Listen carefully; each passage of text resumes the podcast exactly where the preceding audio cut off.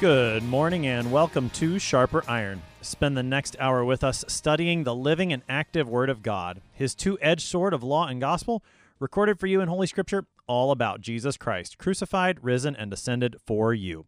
Thanks for tuning in this morning here on Worldwide KFUO. Christ for you, anytime, anywhere. I'm your host, Pastor Timothy Appel of Grace Lutheran Church in Smithville, Texas.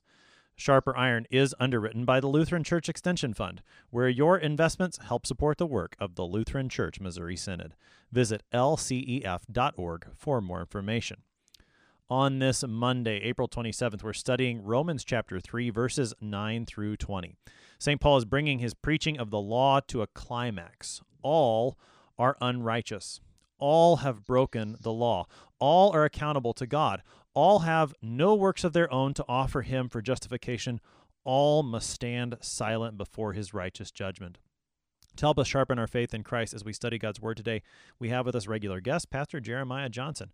Pastor Johnson serves at Glory of Christ Lutheran Church in Plymouth, Minnesota. Pastor Johnson, welcome back to Sharper Iron.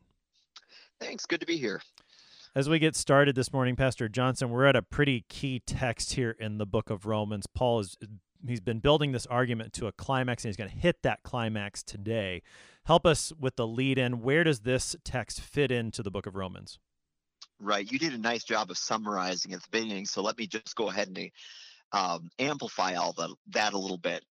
Uh, maybe one way to to unwrap this is think about how you would hear this um, maybe if you were reading it for the first time especially if you're like you're a jewish christian in the congregation at rome so, you know, after Paul gets through his introduction and whatnot, and uh, he he goes into um, he really he trains his target on the godless men who suppress the truth by their wickedness. You know, and it's really easy in that first chapter say, "Oh yeah, Paul, you go after all those bad guys."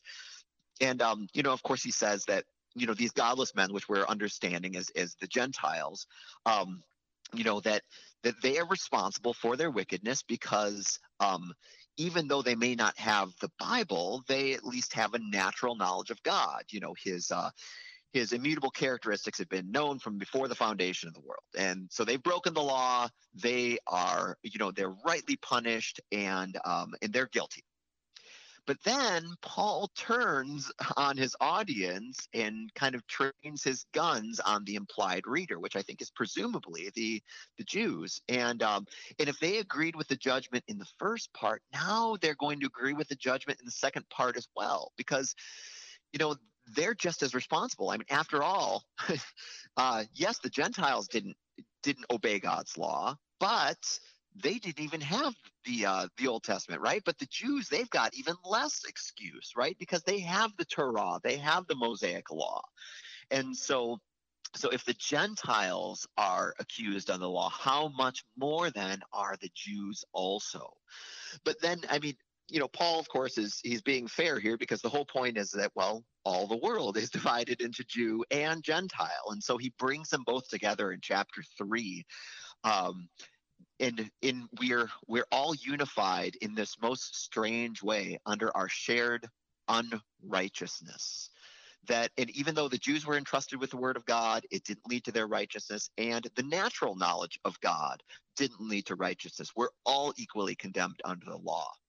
Hmm. And so you're right, this is all building to this climax where he's going to uh, Paul is going to give us this like you know machine gun rapid fire quoting of the scriptures and basically affirming everything that he said like hey listen you're all terrible and here's why. You're all unrighteous under the law. So um, pastor Appel i think you were going to jump in there with something. No i just i thought you were about to take a pause and so i was going to jump oh. in with with reading the text. No that, that's a great that's a great introduction. So so uh, and yeah he's he's I, I, like the way that you set that up. He he kind of he sets up uh, particularly the Jewish Christian there in chapter 1. He uses that word them over and over again. Them or they. They did mm-hmm. this. It, this is true of them. And then in chapter 2 he he masterfully switches to you, but you have no excuse.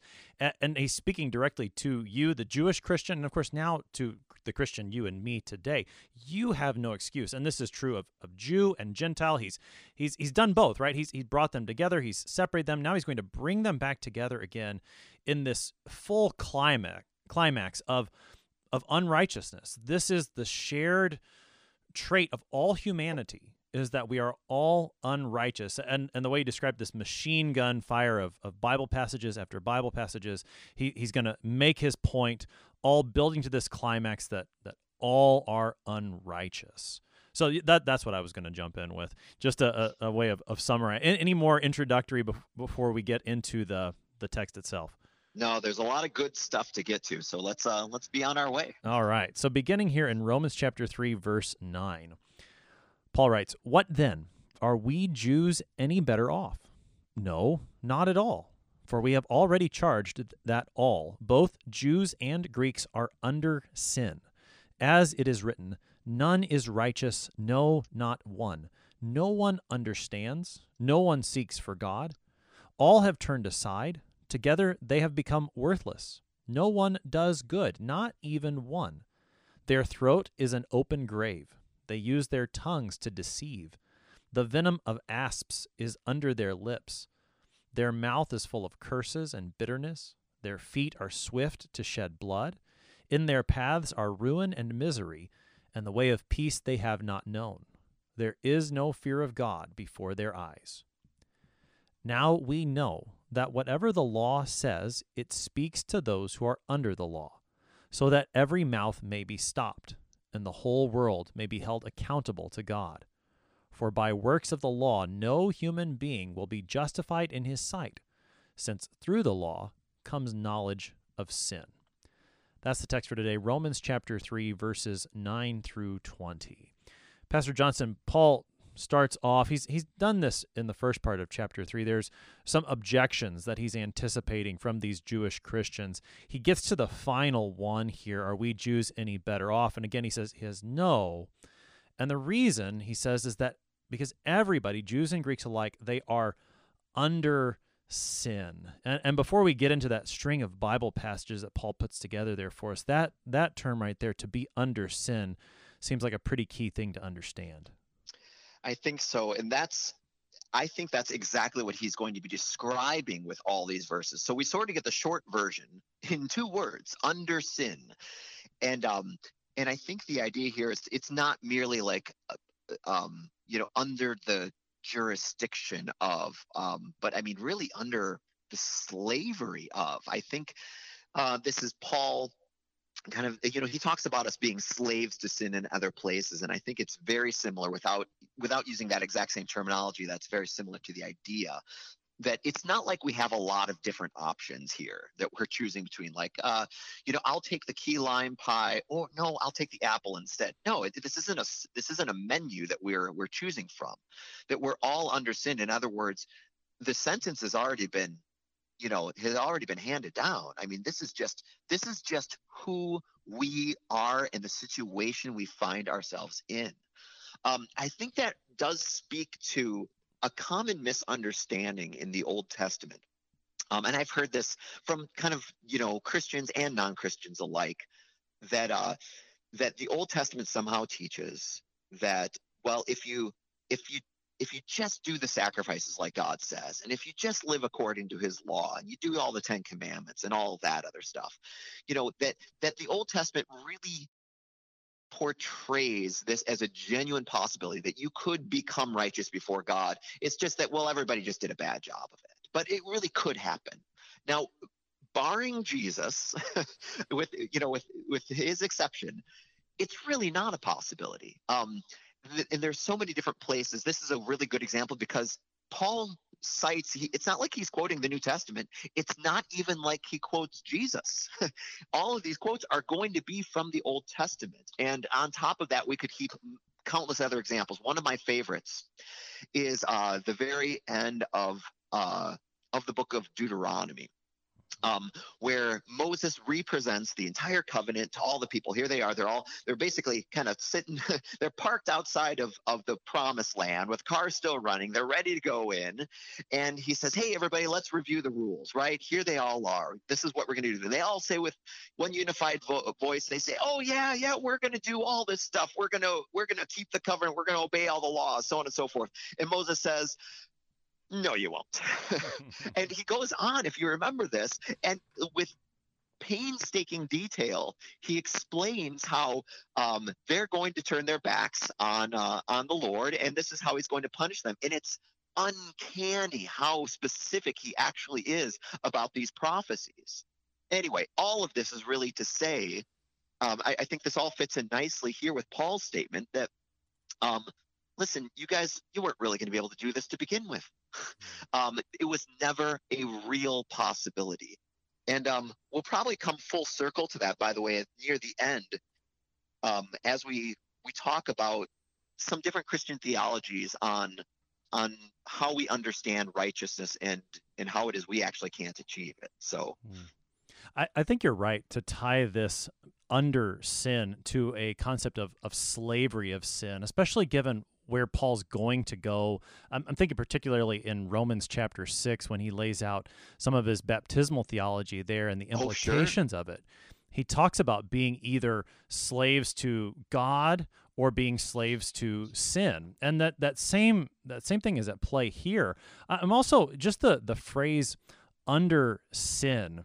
Some of the, the conversations that I've had previously in the book of Romans dealing with the the Greek word that's sometimes translated obedience is mm-hmm. is a Greek, and you you probably know this, Pastor Johnson. It's it's a Greek word hupakuo, which mm-hmm. is often translated obedience, but more literally it means under the hearing of something or under the right. word of something. And I when when you pointed this out, this under sin, I, I wonder if there's a bit of a contrast there with with Paul, and maybe that's a helpful way for us to think about that obedience word is you're either under sin, you're you're in slavery to sin, or you're under the hearing, you're a, a slave of of God's word. I think there's a bit of compare and contrast going on there. Oh, absolutely. I think you're you're dead on. And what we're we're really all skirting around the same um, insight that really Luther makes in uh, his bondage of the will, and and that it's really simple. Is that you're either a slave to sin or you're a slave to Christ. You know, you're either under His authority. You either submit to Him, and so you're right. I, I hadn't thought about it quite this way, but what you made me think of is that the term obedience puts gives us far too much credit, if that makes sense. You know, it, it, assumes that we've got all this capacity to do these things. And it's not like obedience is a bad word, but it can be misleading. You know, even when we talk about obedience in, um, you know, as a new creature, for instance, in Galatians chapter 5, when we talk about through the Spirit, um, we recognize that even though these are things that we obediently do, it's not really by our power. It's not really by our authority. It's not like I got up one morning and said, "Hey, you know what I'd really like to do? I'd like to, uh, I'd like to do, you know, be patient, kind, and all these things because Jesus is really going to love it." No, that's not it. It's because the the Holy Spirit is going to drag me into it, whether I like it or not. And I'm probably being a little hyperbolic in that way, but I mean, the thing is, we learn to love these things because they're from the Spirit, not because they're from me. So I don't. Did, did I get too far afield there? I, mm. I, I follow what you're saying though. No, yeah, I, I, think I think that's a helpful way. And again, I, I, maybe I'm a little bit too hard sometimes on the English word obedience, but I think, like you said, it, it does get misused, and it's a bit too narrow for what we're talking about here. It's right. it's a matter of being under sin, that sin is the master, or God is your master. And and for for the Lord to be your master is more than obedience as as we're going to see as we've already seen here in the book of Romans. So so with that thought in mind then that everyone Jews and Greeks are under sin. Paul's going to begin to make his final case, his big climax here, and he does so by stringing together a bunch of quotations from the Old Testament, as you pointed out. This is not something new that Paul is making up all of a sudden. This is what the Lord has always taught. And so there's there's several things that we can can talk about with the these psalm quotations, and, and we could get far afield and, and a bit bogged down. But to, to get us started, Pastor Johnson, just lay out a bit of the structure that Paul uses. Where are these quotations coming from? Um, what are some of the the general features in terms of the way that he quotes the Old Testament before we dig more into the the major points in theology? Right. Yeah. So let's get some of the details down.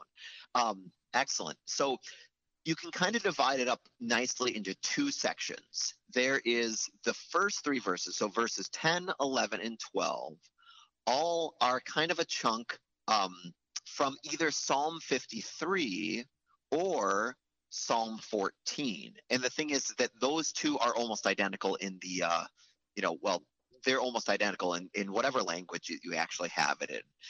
And so if you if you run through with the comparison, it seems like Paul is kind of um, uh, going back and forth.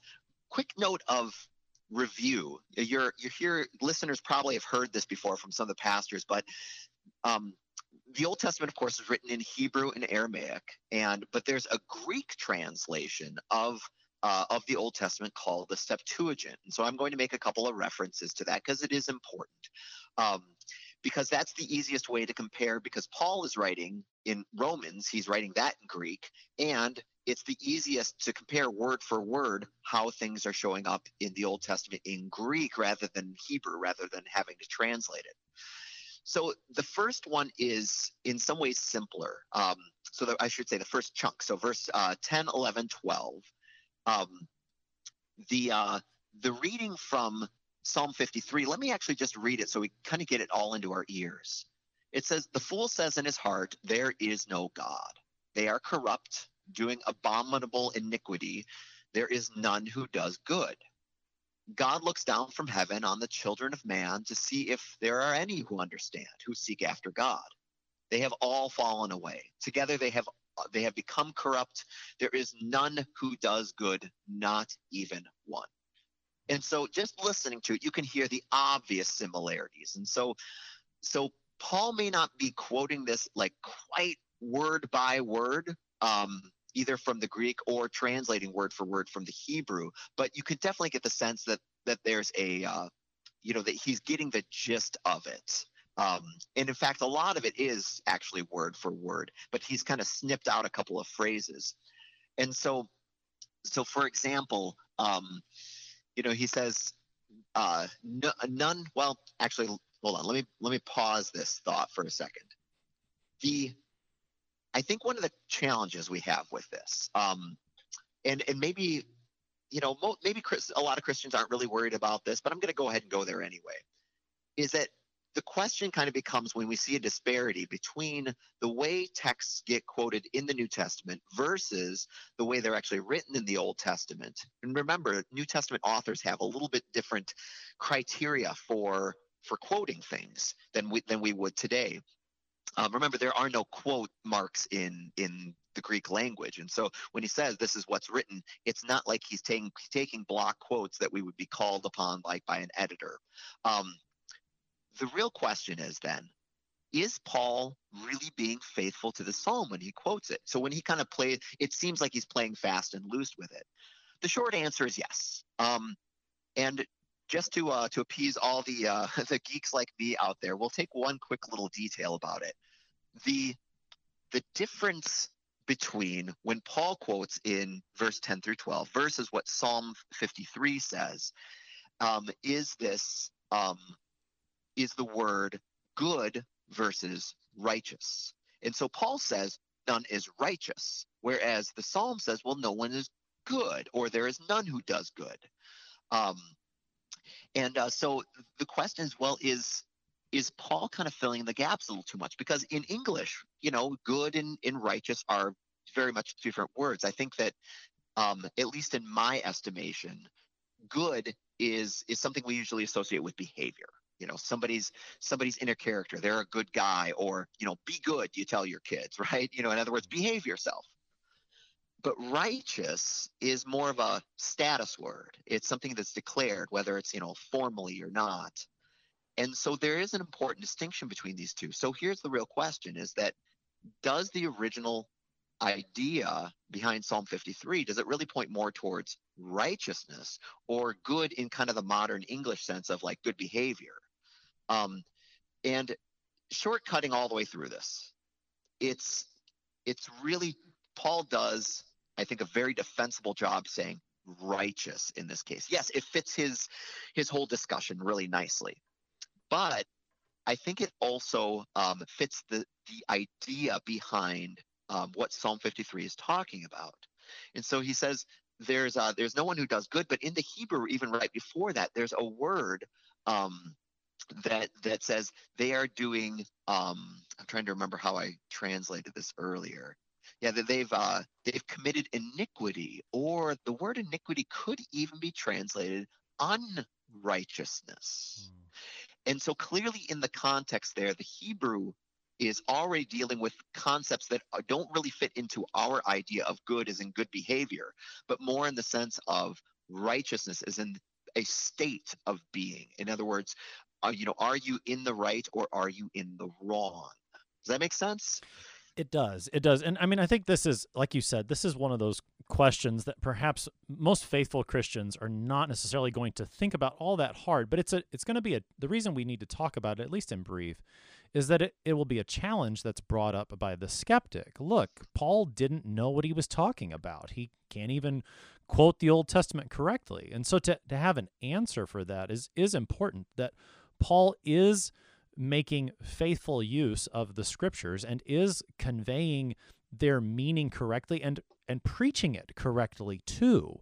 I you know, for one thing, I think it's it's worth pointing out Paul doesn't live in a time where he can look this passage up on biblegateway.com and copy and right. paste it into the email that he's sending to the Romans. He's he's not doing that. He's he's he knows these scriptures. And and I, I also think we shouldn't underestimate the fact that Jesus appeared to Paul on the way to Damascus, the risen Christ, the same one that opened the apostles' minds after Easter to understand that the Old Testament is all about him. And now Paul sits down to preach that Old Testament to this Roman church. I mean, I, I don't think I don't, with with all of that in mind, and is that going to convince a skeptic? Maybe not. But but with all of that in mind, uh, there's absolutely no reason for the Christian to look at this and question what Paul's doing as if he's somehow being unfaithful to the text. Right, because it is. Um, you're exactly right that I, you know, you're never going to prove all of this. I mean, because it, even even if you can prove that Paul is using the um, you know this text faithfully uh, and consistently with the Old Testament, ultimately what he's preaching can only really be accepted by faith, not not faith in the sense of like you know just just blind assent, but in the sense that you know how how can you prove that the whole world is actually held accountable to God? There's no there's no logical structure that can say that. That's something that we that we acknowledge. Um, but uh, but in even more to the point, then how you know how do we actually know that uh, that Jesus Christ has actually been sent in order to declare us righteous from the very thing which you know the very thing which we can't do for ourselves that too is ultimately a matter of uh, of faith. But nonetheless, like you said, and I completely agree with you, um, you know, it's it's important to have answers to objections as well, be uh, so that you know, so that we can at least say uh, among our own, you know, in our own circles, like, listen, we we need to be intellectually honest and not lazy about this too. Right, right. There's no there's no use in saying, well, sure, it's it's exactly what is written there in, in Psalm 53. No, he Paul is right. doing something with this. He's I mean, I think I think that's at least one way I look at it. Is he's he's preaching this. He's proclaiming it. And just as as you or I in a sermon might make make reference to a passage without necessarily quoting it verbatim, we're recalling that word of God. How much more can Paul do that when he's an inspired writer of the Holy Scriptures? I mean, right. Again, you know, these uh, we have solid ground to stand on as Christians. So, having said all of that, Pastor Johnson, in this first section of Psalm quotes, verses 10 through 12, which are primarily being drawn from Psalm 14, Psalm 53, that's mm-hmm. that's some of the technicalities. What's Paul doing with that quote right here? Well, Paul, I'd like to to run through 13 through 18 and then take those two as a pair. Sure. Okay. Um, we've, we've got about three minutes left here before the break. Okay. Well, let's let's say this. He's verses 10 through 12. He's affirming what he's already said. No one is righteous. Hmm. Um, I'll just tell you then, we've got a smattering now of five biblical quotes, and we won't talk about the technicalities of, of all of them, only that um, if you really dig into them, you're going to find exactly the same thing. Paul is being, he's not just playing fast and loose with the texts. If you actually go through, do the hard work, look at the context of it, you actually come to the same conclusions about all of these other ones that he's being, they're all, he's using them for their intended purposes, even when he's, you know, taking a phrase from here and taking a phrase from there. And so for, for example, verse 13 is from Psalm uh, 5 and then the second half of verse 13 is from Psalm 140. Um, verse 14 is from Psalm 10. Uh, verse 15 through 17 is actually all from Isaiah. He departs a little bit and goes to uh, to Isaiah. And then finally, uh, verse 18 is from from Psalm 36. And uh, when we get to the other side of the break, uh, we can actually make some observations about the uh, about these texts. Mm.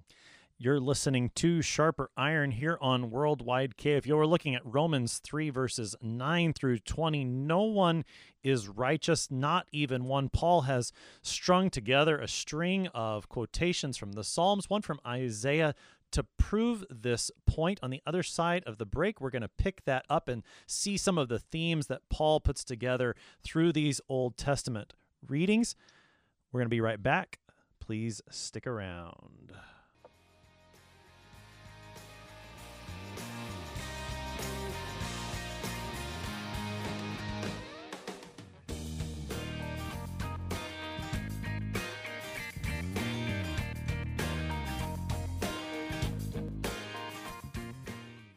Did you know that for over 40 years, Lutheran Church Extension Fund has had the humble privilege of supporting Lutheran Church Missouri Synod ministries with low cost loans and resources? This is Rahema Kavuga, Synod Relations Manager of Lutheran Church Extension Fund. Because of faithful investors like you, we've been able to help church workers, congregations, schools, and organizations. To learn how you can get involved, call 800 843 8233.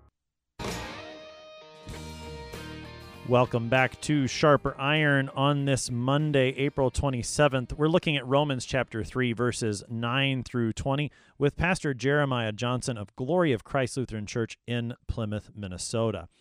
Pastor Johnson, prior to the break, we we began to look at this string of psalm quotations and one from Isaiah that Paul brings out. We were looking at that second chunk in verses 13 through 18. I'm going to go ahead and, and reread that chunk for us and then let you talk a little about the, the theology that there that's there. What is Paul doing with these quotes? So again, Romans 3, verses 13 through 18. Their throat is an open grave. They use their tongues to deceive. The venom of asps is under their lips. Their mouth is full of curses and bitterness. Their feet are swift to shed blood. In their paths are ruin and misery, and the way of peace they have not known. There is no fear of God before their eyes. Right, so that's that second section, Pastor Johnson. Take us into the theology there. Right. Tim, you hinted earlier about a change in pronouns. Um, with the, uh, the, the them to you, and Paul kind of does the same thing in here. Um, this is one change that we notice from the psalm, the original text of the psalm, and w- where Paul's quoting it here. Um, for example, in uh, let's see, it's in verse 14. The original psalm says, you know, his mouth is filled with cursing and deceit, but now Paul says their mouth is uh is full of it. And then um and then likewise then in the very last verse there in verse 8 uh um 18 there is no fear of god before it was originally his eyes but now it's their eyes. Now in the original texts they were you know they were he or him as a generalized person as as the wicked one you know somebody who's not they weren't thinking of like a you know larry or something like that. These were generalized people and so what Paul is really doing is he's capturing that, but I think it's really feeding into his whole line of argumentation. Remember, nobody's excluded. There's nobody who can say like, "Hey, uh, I I didn't do this. You know, I'm not responsible for this. I'm not unrighteous like all these other people." Like, no, they, they, they. That's all of you guys, right? There's nobody excluded from this. So I think Paul's really using this generalizing tendency to show that all of us, Jew and Gentile, are alike under sin. Another thing to notice, it really jumped out at me when I was reading this myself earlier, uh, that Paul's descriptions, uh, especially with these the second chunk of Psalm quotes, includes um, actions and minds and words, and there was this, you know, kind of this very holistic thing. So he says, he says, uh, our actions, their feet are swift to shed blood. He says, you know, and it includes our minds. No one understands. You know, no one seeks God. And then our words, their mouths are full of curses and bitterness. And I think it's, by the way, worth noting that he spends quite a bit of time on mouths. You notice that? Verse mm. 14, uh, you know, verse 13, there's like uh, three phrases. And then in verse 14, there's another phrase as well. Um, maybe we should all pause for a second and consider how much damage I think sometimes our tongues can do that we don't realize. Mm. Um, but this is also, Paul, I think, is doing a classic kind of Hebrew move here, you might say, um, that I think gets illustrated nicely in passages like Deuteronomy chapter six, right after, you know, hear, O Israel, the Lord our God, the Lord alone.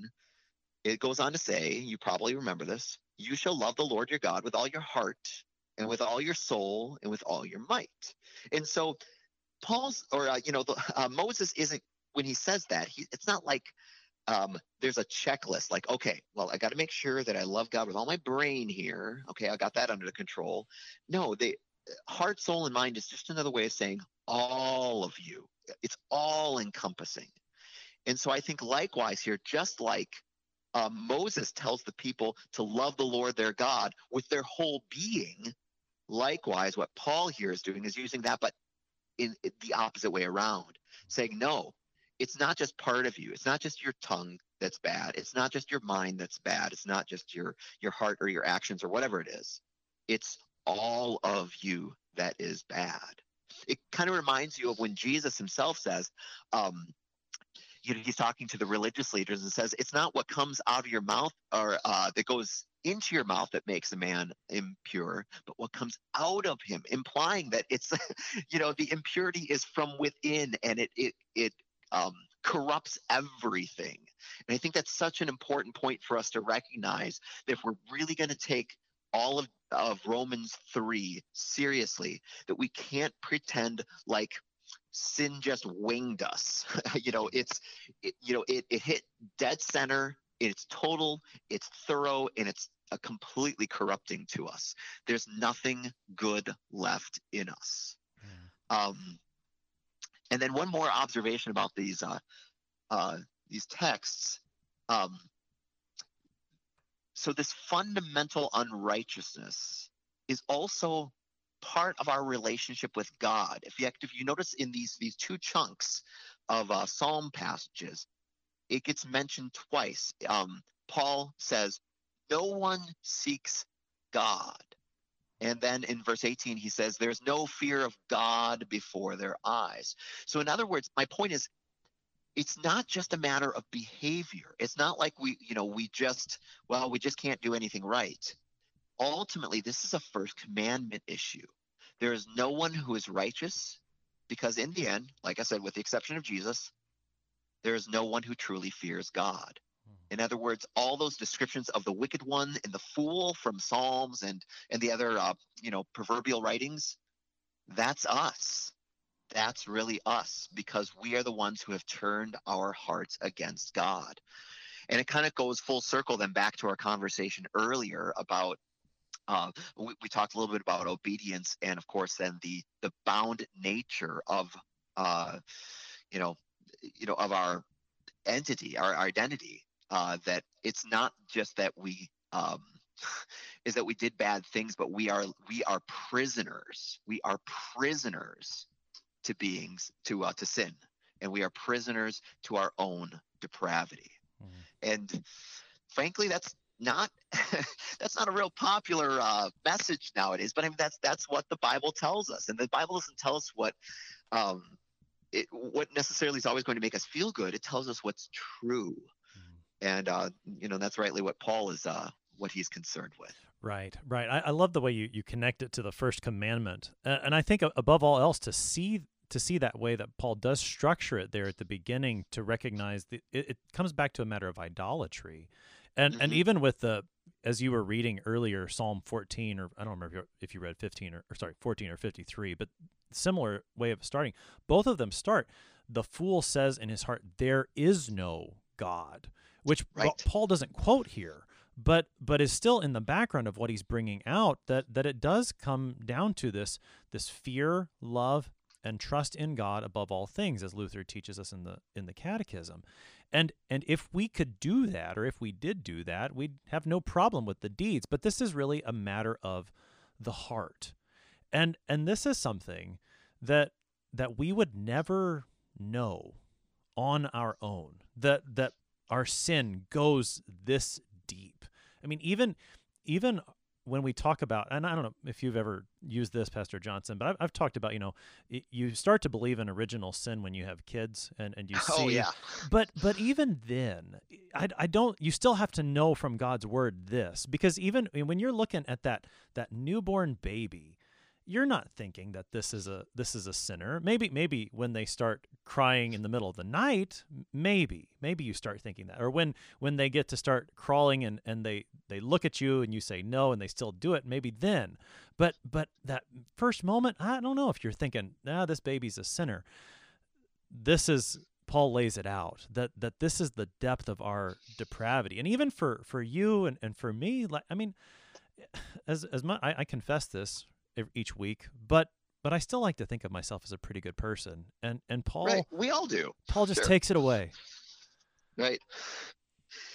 Yeah, that that he does. I mean, he really, in many ways, Paul is laying the foundation for the uh, the biblical theology for confession. Hmm. Now, before I go there, I actually had one more thing to add to the uh, to the kids because yes, I would agree with that having children, um, you know, definitely uh, definitely convinces you of um, of original sin.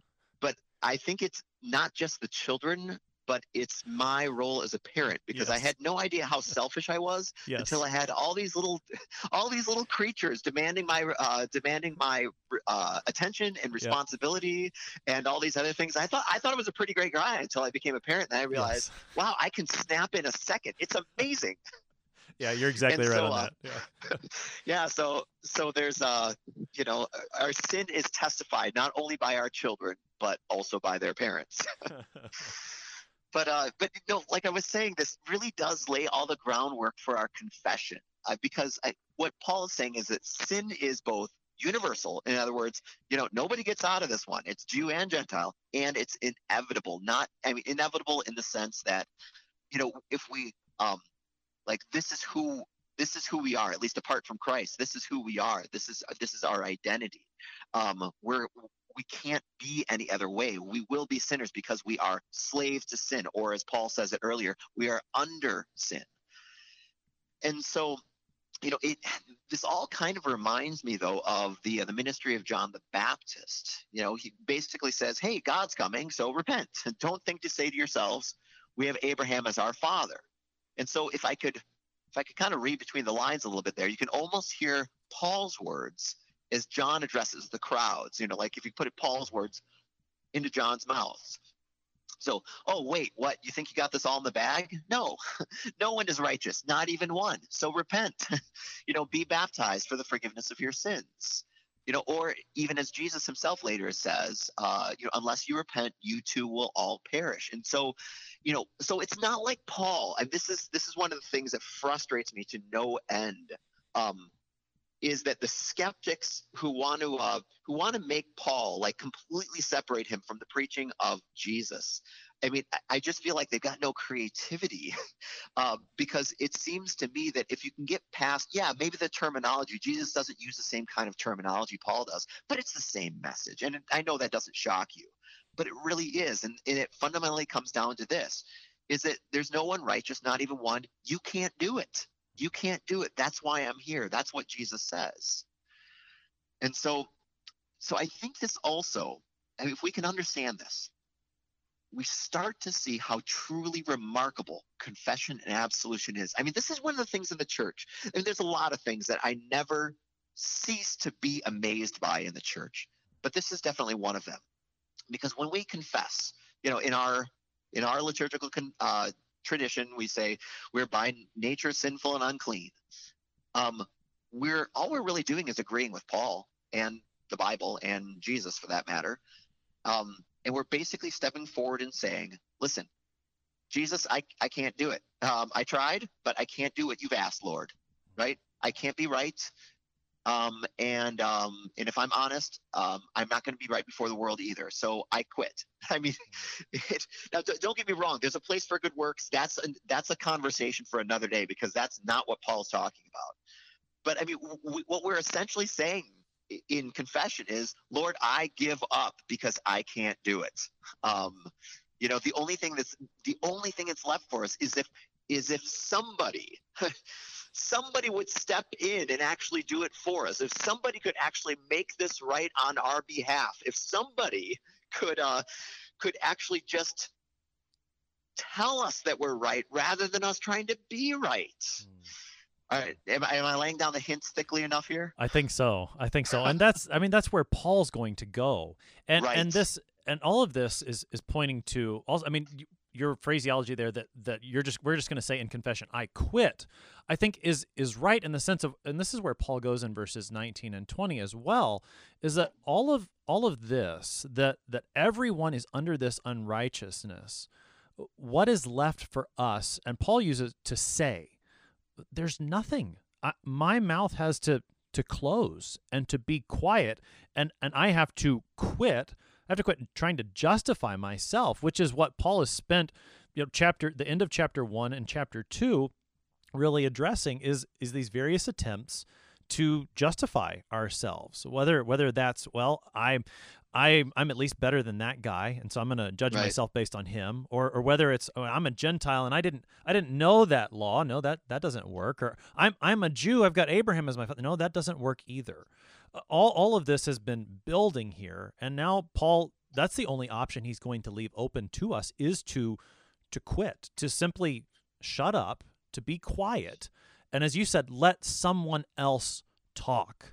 Let someone else justify and that's where right. Paul's headed. Right, and you you raise I think the two probably most critical things um, in this whole passage. You know, you talked about our own self justification, and you know that every mouth may be stopped. So if you'll uh, permit me, I'll I'll uh, kind of take those in in order. Um, I think one of the challenges we have with this this very churchy word justification is that we often don't think about it in terms of uh, you know of our everyday life. It becomes a, a, word that's just relegated to Sunday morning, but it's not. In fact, it, it's everywhere, but we don't usually talk this way. But by the way, quick note righteousness and justification are from the same root in. Uh, in the New Testament, the problem is we have they're from two different roots in English, but they're from the same root in um, in Greek. So when you read this, um, justify just means to make righteous. So that's what we all need to remember. So really, one you know two sides of the same coin. But I mean, we are. Um, Oswald Bayer, if you're familiar with him, he made an observation, and I'm paraphrasing it though, is that our you know acceptance acceptance is the most common form of justification that we seek as human beings acceptance is the most common form of justification um, and if you think about this for a little bit you realize this is this is what we do all the time and we're always seeking you know acceptance. Certainly there's the real the, the, the crass or obvious examples of like uh, you know like middle schools. I've got a middle schooler. Hopefully i'm not embarrassing her right now but she won't listen to this program anyway. Um, you know but she's always looking for acceptance from her you know from her peer group. I mean that's what all middle schoolers do. They want to fit in. They don't want to stick out. They want to have friends. They want people to accept them. But you know we never really grow out of that. And in a way you know that really is a form of justification. But that's not the only kind, though, either. I mean, uh, I think one of the, the ways, the most common ways we actually do this, especially in our, our era of social media, is we, you know, we, we go online, we post our photos and, and little stories about our newest vacation and so on and so forth. And, um, you know, and people naturally get into this kind of comparison game where you feel like, oh, I need to be, you know, I need to be, you know, kind of you know winning at life just as much as the guy down the street is. And we all end up then trying to justify ourselves by whatever our um, you know our instagram feed ends up looking like. You know or um, you know just just imagine maybe to even more extreme just imagine you're sitting down for a conversation with uh with like some guy who's like got it ultimately together. You know, he he's got great kids. He and he just finished triathlon, and you know, and uh, you know, he has a he has a good relationship with his wife, and he's got some stellar career, and he makes like a million dollars a year. And when you sit down with people like that, at least I don't know about you, but when I sit down with people like that, you know, I feel like there's always this intrinsic um, you know urge to to try to either say well he must he must not really be as happy or successful as as he really seems to be or to try to find some way that i can be that successful well i i did a pretty good job too. I ran a 5k the other week and and well i've got a good i've got good kids too. And, and so we always engage this constant effort of justification. And um, if you the, now these are the ways of course we do this with other people.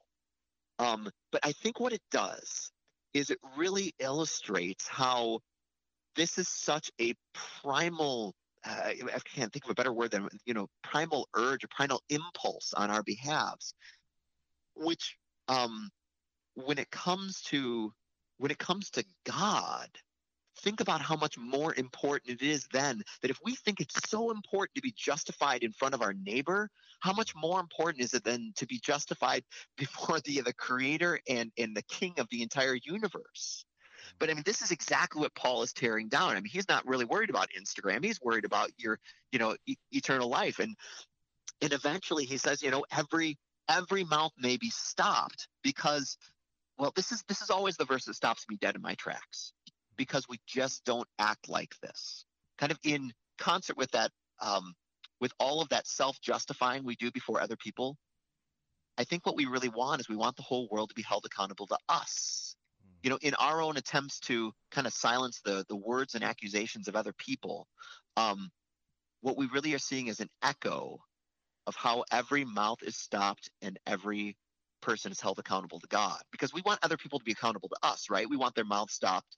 You know, um, you know the guy who who uh, who whips by you going 30 miles an hour over the speed limit. You you think to yourself, even if you don't say it, you think, boy, hope that guy gets pulled over, right? Mm-hmm. You you want him to answer for his sin, mm-hmm. and uh, and likewise, um, you know, uh, uh, we were talking about parenthood, right? Somebody told me once a while back, said, you know, do what's right as a parent. If you're lucky, they might thank you by age 30, right?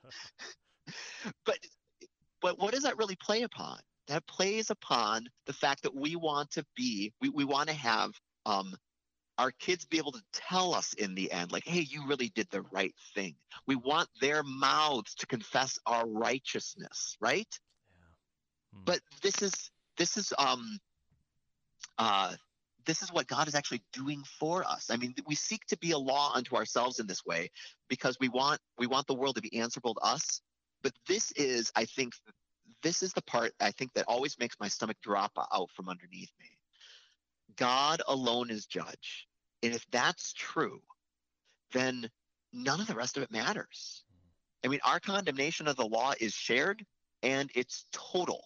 So there's no amount of volunteering or sacrifices or pancake dinners or any of that other stuff that's going to change any of this. Mm. You know, we can make all of our objections and we can file our complaints, but the complaint department of heaven is closed. And so so even if we could manage, even if we could just imagine this, you know, it's your funeral, right? Everybody wants you to say nice things at your funeral. Imagine if you could get the entire world to do a eulogy. I don't know how they do it. Maybe it's one giant Zoom call. Who knows? Um, but if they could all do a eulogy at your funeral, in the end, in the final calculations, it wouldn't matter if everybody still loved you on earth because the only thing that matters in the end is what God says. And this is what you were hinting at before, so that every mouth may be stopped. I mean, this is, I mean, thankfully, if if Romans stopped at verse 20, this would be the greatest travesty ever. I mean, I would go home crying in my beer or just crying, period. Um, but I mean, there's more to it than that. There, there's there's some there's some other way, and that's what we're going to find out going ahead. I don't want to steal the thunder from the person ahead, but uh, but this is this is the great this is the light at the end of the tunnel. This is the little hope that's being held out for us. That um, yeah, your your mouth is stopped, but there's somebody else who can speak for you. Right, right. I, as you were as you were talking, there's so much so much that we could say in this matter of self justification. When you start to when you start to see this, you you just see it everywhere. That oh, yeah. so much of what we do and say as sinners is built around trying to justify ourselves. I think the one thing I'll, I'll say is that typically uh, because i think this this helps maybe bridge and, and we've got about five minutes left here pastor johnson so i don't oh, want to take well, too much worry, time lots more stuff yeah so but the the thing when when we're accused by the law our our sinful tendency, the first word for us to utter is is but. But Right. it doesn't apply to me for for whatever reason. If we'll be quiet and let God do the talking and let him utter the word but first as we'll get to tomorrow there's a lot of grace on the other side of that of that word but when God speaks it and we let him justify ourselves justify us rather than trying to justify ourselves. Okay so so pastor johnson we got un, we got four and a half minutes left now and and i know there's a little bit more you want to you want to touch on with this matter of the law and not being justified by that just help us wrap things up bring it home with like four minutes well, the, we may we'll have to see how this goes because I I actually I wasn't keeping track of time very well, and I kind of already did the wrap up part. But we can uh, Oh. we can talk a little bit more about. okay No, trust me, I've got lots more notes. You've seen them. so, no, but I wanted to something you said uh, triggered in my mind the psalm, "Be still and know that I am God." um, that in many ways this is like the the perfectly appropriate response to um, uh, you know uh, to Romans chapter three and, and to confession for that matter for uh, you know for the for the the word of God that that accuses us instead of but it should just be this. Hear that? Silence. it should just be silence before me. I think it's one of the, the great reasons why um, uh, silence in the divine service. And, you know, by the way, I'm not necessarily the best practitioner of this. And so, full disclosure, but uh, to allow a little bit more of that time, you know, after we've, uh, right before we confess our sins, to just allow the silence to linger because knowing that um, yeah, we, the, the, the, the, the gig is up where uh, we, we may come before God, you know, with this whole uh, truckload full of sins, but in the end, our appropriate response to those sins is nothing but silence. I mean, how can you gainsay God? How can we, how can we say anything contrary uh, to what He has already said? All we have to say is, "Yep, Lord, you're exactly right. Mm. Yes, Lord, you're right. I mean, and that's in a way that's that's what confession is. It's to say the same thing as the Lord. right So Yeah, no, that and that and that's wonderful. The the matter of I, I will say, silence like that on the radio causes the host's heart to skip a beat. But so but silence in the in the divine service. No, you're you're exactly right. That that that to recognize we are here to let let God talk to us and to say back to him the same things that he has said. And in those things that he has said to to to receive his life, his forgiveness, his salvation. It's it's it's a wonderful thing, and and, and Pastor Johnson has been a great a great conversation. Pastor Jeremiah Johnson is the pastor at Glory of Christ Lutheran Church in Plymouth, Minnesota, helping us this morning with Romans chapter three verses nine through twenty. Pastor Johnson, thank you for your time today. thank you. Paul lays it out very clearly here. No one is righteous, not one. Jew and Gentile alike are all under sin. There is no excuse at all. Paul is very clear as he quotes here from psalm after psalm after psalm that this is nothing new. And by the end of it, there can only be silence on our part. We are guilty. We have sinned. God has another word for us. When we are silent, He speaks His forgiving word, His word of absolution. And that's what's coming in tomorrow's text in Romans chapter 3, beginning at verse 21. Paul makes that turn to give us the good news of Jesus Christ. And it's yours today. I'm your host here on Sharper Iron, Pastor Timothy Appel of Grace Lutheran Church in Smithville, Texas. Thanks for spending the morning with us. Talk to you again tomorrow.